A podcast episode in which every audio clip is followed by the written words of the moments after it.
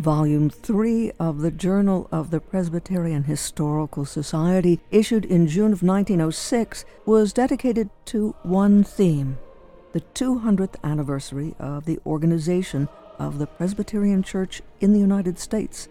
The history begins the presbytery was organized in the city of Philadelphia and in the First Presbyterian Church of that city in 1706. There were reports in the journal in 1906 on the differences and developments from the founding to the then present day, 1906, and that included a reflection on changes in church buildings themselves. In church architecture, they wrote, the rule at the first was to erect buildings of a very plain character.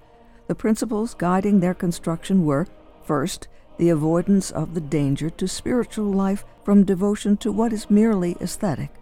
Second, the church building must be an instrument for the hearing of the word and for worship. Third, there must be no suggestion of a clerical order between God and men. These are important principles.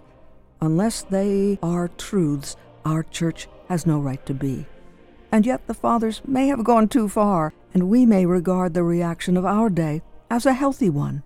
We are no longer afraid of the Byzantine or Gothic architecture, nor of the organ, nor of the forms of prayer derived from the ancients. These facts have given rise to the preparation, by the authority of the General Assembly, of the new Book of Common Worship. The Speaker desired to say for the committee who prepared it that he knew they sincerely endeavored to be true to our history and our principles. That from the Journal of the Presbyterian Historical Society from June 1906 marking the 200th anniversary of the organization of the Presbyterian Church in the United States. We're about to hear a story from northeastern Pennsylvania that takes us through just such an evolution over the course of 250 years. We learn that the First Presbyterian Church of Wilkes-Barre, that stands today in downtown Wilkes-Barre, was built in 1887 in the Romanesque revival style and that the round arch style was inspired by 12th century buildings found throughout Europe, but particularly the Lombard region of northern Italy and the Rhineland in Germany, according to the study The Art of Stained Glass, edited by Richard Rousseau, S.J., writing, The profile of the building achieves asymmetrical design through the contrast of the low, octagonal tower at the crossing and the tall vertical bell tower. And we might say that perhaps that contrast reflects both the rootedness of that church building in the community and the church itself, and its eternal hopes and aspirations.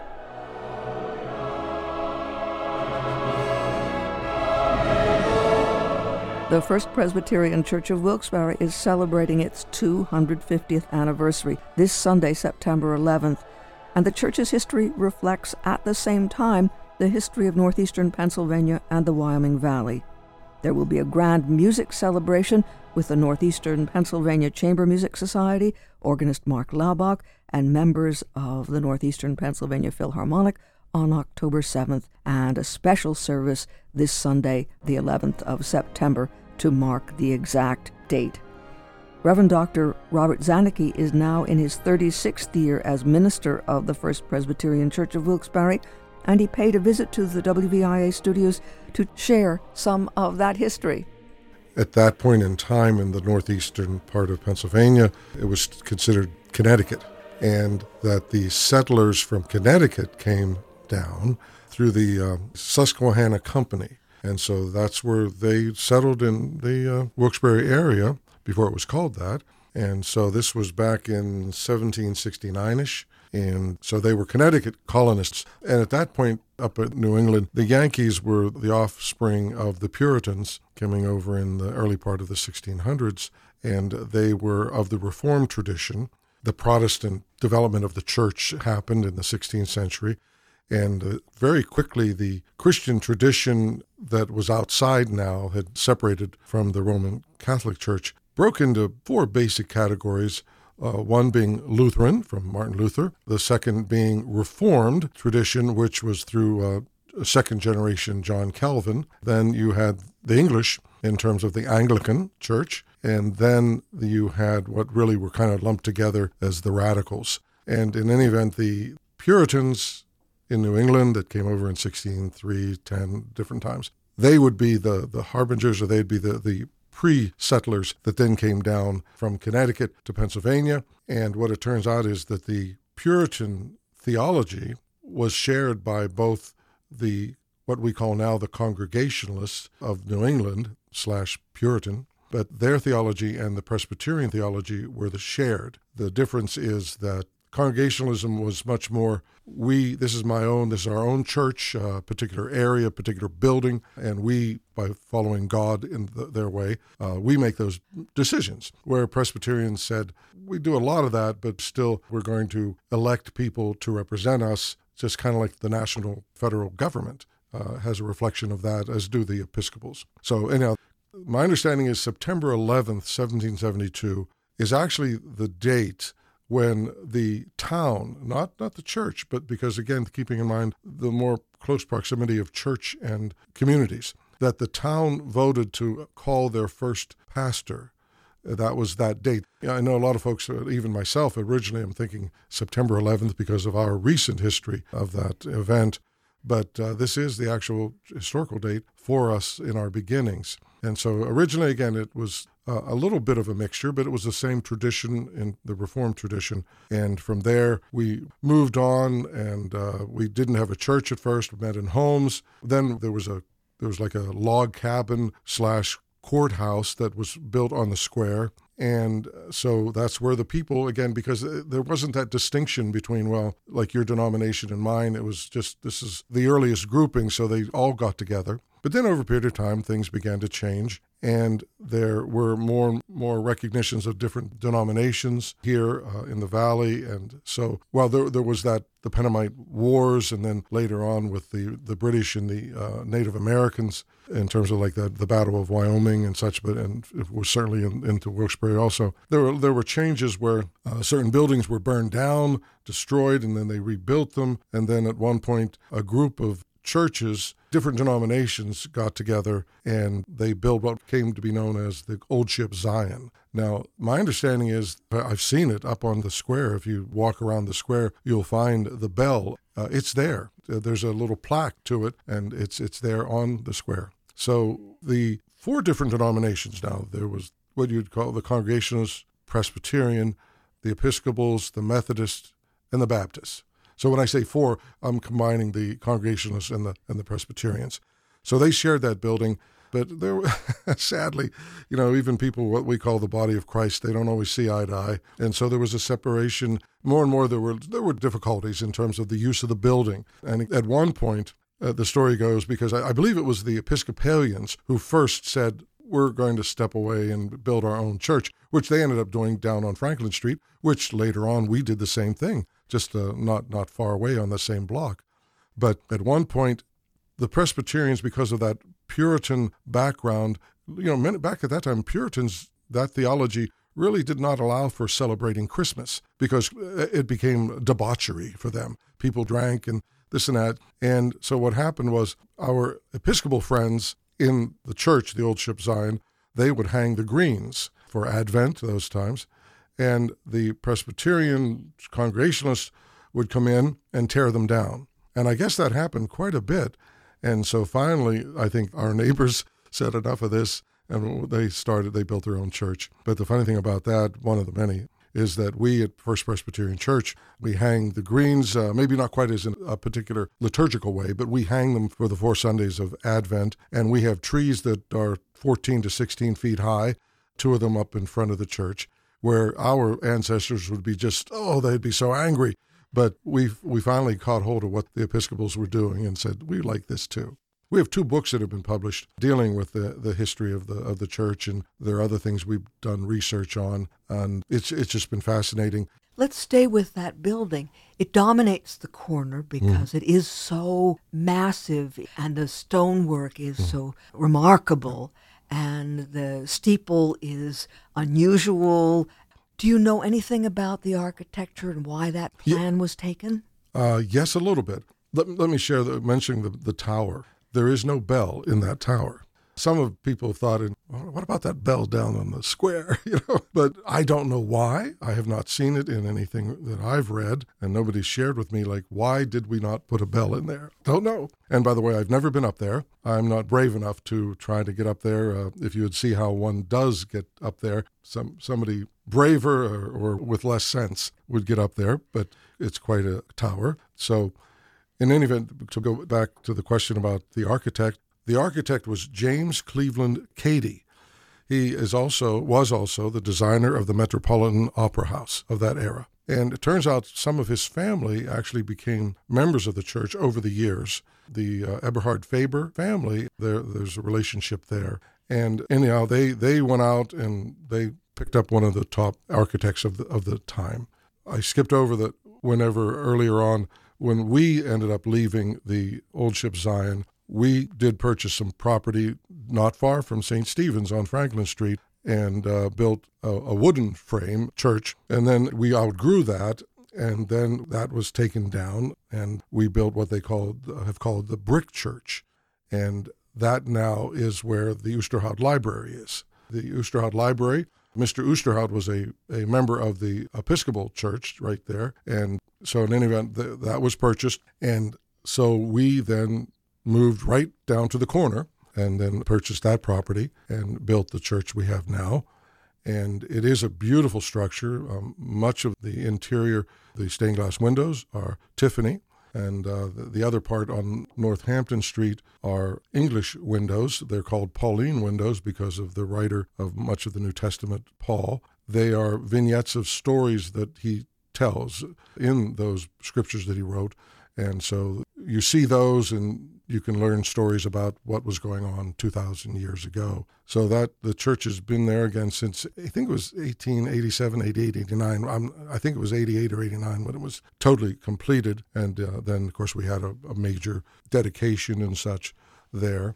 Oh, the red stone that came from just somewhere up north of us. And so, so the stone itself is local. And there are other many beautiful churches in our area, but it is it is quite uh, quite beautiful. And how do you experience the space inside? Because when we enter, we are astounded by this fulsome space and the way the pews are arranged mm. and the windows. It's quite a it's, it's just quite a visceral experience. When oh, it, it certainly is, and it's again I smile because when I think of our history from uh, Reformation times through the Puritans and such, and then Presbyterian, the way of thinking back at that time, in fact, there's that old church structure that's over in Forty Fort. Yes, the Forty Fort Meeting House. If you would go into that building, that would have been the major way of, of architecture for the Puritans slash Presbyterians back then. So when you walk into our church, thankfully, at least for many of us, we took advantage of the fact that that could be done, that could be afforded, and that they built this this church that just is so magnificent. When you walk in, as you said, it's visceral, it's it's it's inspiring. It, it reminds me on a certain level, um, not equating it, but with our Eastern Orthodox friends that I remember over the years I've spoken to different priests and such and friends, and one of their thoughts, and I, I hear I've heard it consistently from them, that their idea was when you walk into an Eastern Orthodox church, or at least an Eastern church, we want you to feel like you're going into heaven. And if you look at their their uh, ceiling, it does have that look to it and such. Well, we we didn't go that way, but we we went with the idea of magnificence and beauty. Of course, it's not just physical beauty, but there are the sounds reverberating in those spaces. How is the music part of what the Presbyterian yep. Church does? It, it's a it's a primary piece. Uh, music just uh, opens the heart and the senses. And we have been blessed to have a magnificent music program. When I first arrived, Myron Leet was there, and he spent quite a few years there and uh, was a consummate artist on the on the organ. And so after he retired, John Vida from Wyoming Seminary came on board, and he's been with us 22 years, I believe it is now. And we have been greatly blessed with John. John not only brings the talent of playing, but also he has all those connections. And so he's been able to bring in some just magnificent vocalists, uh, instrumentalists, to the church for Sunday mornings, but also for special events, which we've been highlighting this past year, quite a few of them, and we have one other major, besides uh, our September 11th Sunday morning worship service, which is going to be a special time but also and then a lunch followed down at, at, at, the Westmoreland Club. And the plan is we're going to process down from the church right after the service with it's all set up with a uh, bagpiper leading us down as we go to the luncheon. And uh, it's been a wonderful turnout in terms of reservations. In fact, we've exceeded the limit, so we're we're hoping we can get those extra ones in that want to be there. But the music again has just been so instrumental to us and for us. And John has just done a magnificent job and carried on for us these years. Tell us what happened. We saw pictures in the paper of opening a time capsule. Yes, yes. Well, it was exciting, except there was there was a, it was a little bit anticlimactic in a certain way that we had it all set up and uh, had hired a gentleman but it turned out on that Sunday morning, the plan was that the stone would just be pulled out then, but it had to be prepared because it hadn't been moved, it was cemented in there for 50 years. And so the gentleman had worked on it for a week or more. And uh, the plan was that that Sunday morning after church service, we would walk out and gather around and just reach into the stone that had been released there and pull out the time capsule and then it would be the following week to show what was there. Well, it turned out couldn't get the stone out. The stone got moved, but not moved enough. So we were able to, thankfully, actually through C and D, the company that's doing our roof, they said, "Hell, we'll take care of it." And they did. They were able to pull it out and to open it up, and we got the material from the, the time capsule, and then we displayed it for the next four weeks. And uh, there were some some materials way back 100, 150 years ago, I think. Others that were more recent, in, um, about 50 years ago, when Dr. Jules was was there, and uh, there were writings. Oh, there was a newspaper, or maybe oh, no, it was an almanac from I think 100 or 150 years ago. And when you opened it, it opened into a large, probably 18 by 24 inches. And what it did was it showed the voting record of the area. So I haven't spent time looking at that, but I thought that was interesting to to have that way back then, you know. So you know, it was interesting. It's been very interesting to see what was placed there. And now we're we haven't decided, but we are thinking, okay, what are we going to place in there for the next time they do this 50 years from now? And we do have some, you know, some of our members that are very active that are young enough that, that hopefully they'll be around to, to say, yeah, yeah, we did this way back when, you know. So that it was exciting, but a little bit unnerving for a few days. Is there anything in store for us to join you in any way still before the bow is tied? well, on September 11th for the special service, and we're going to have increased instrumentalists there, some wonderful horns, and a little larger choir. And so that's going to be a very special at 10 o'clock. But also coming up on Friday, October 7th at 7 o'clock in the evening in our church, and everyone is invited. It's a free concert that will be featuring, it's called a Grand Music Celebration, featuring Northeast Pennsylvania Chamber Music Society, our guest organist, our neighbor, Mark Laubach, and members of the Northeast Pennsylvania Philharmonic. So it is going to be a magnificent event. And again, the public is welcome. We'd love to have them there. And that's kind of, I guess, this is, I think, around the ninth or tenth special event we've held. It's kind of the culmination overall because one of the mentioning that First Presbyterian Church has been a part of this community from its inception. I mean, the very people that started it were the townspeople. That I mean, they're the ones that voted on let's bring a minister in. And the history of the church uh, via the pastors, via the leadership within the church of the elders, deacons, uh, trustees. There's always been this idea that we're we're not unto ourselves, but we are also part of this broader community. And I really believe, I, I know it's the case, I'm still here because of that belief along those lines. And another, that brings to mind another thought. Probably 20, 25 years ago, I met a young Scottish man that was in the area, and he started coming to the church. And he and I were out for breakfast one morning over probably at Boscov's. And when we were walking back to the church, before we stepped to the other side of Franklin Street, he stopped and I stopped with him and he looked over at our church and he said, What do you see when you look at your church? I don't even remember exactly what I said. And he said, permanence.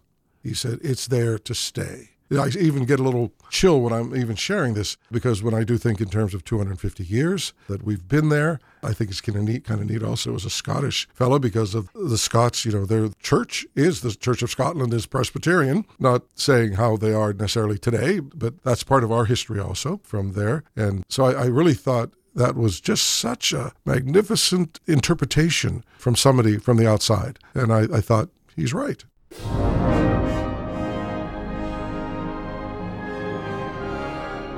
Reverend Dr. Robert Zanicky, now in his 36th year as minister of the First Presbyterian Church of Wilkes-Barre, speaking about the 250th anniversary of the church, celebrated this Sunday, September 11th, at a special service at 10 a.m. with wonderful choral forces, organ music, instrumentalists, and much more. In addition, there will be a 250th anniversary grand music celebration presented at the First Presbyterian Church October 7th at 7 p.m., 97 South Franklin Street in downtown Wilkes-Barre, featuring the Northeastern Pennsylvania Chamber Music Society. The guest organist will be Mark Laubach, and also featured members of the Northeastern Pennsylvania Philharmonic. The public is invited to attend. Admission is free it's the 250th anniversary grand music celebration presented by the First Presbyterian Church of Wilkes-Barre, 97 South Franklin Street, and it's October 7th at 7 p.m. Admission is free, and for more information on the web, fpc-wb.org. And that's First Presbyterian Church hyphen Wilkes-Barre. So it's fpc-wb.org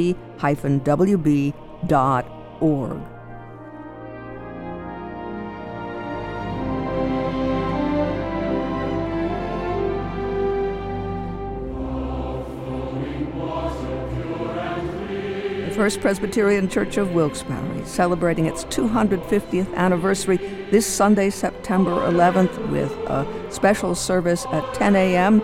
And also, there will be a grand music celebration with the Northeastern Pennsylvania Chamber Music Society, organist Mark Laubach, and members of the Northeastern Pennsylvania Philharmonic on October 7th at 7 p.m. Admission is free. For more information on the web, fpc-wb.org.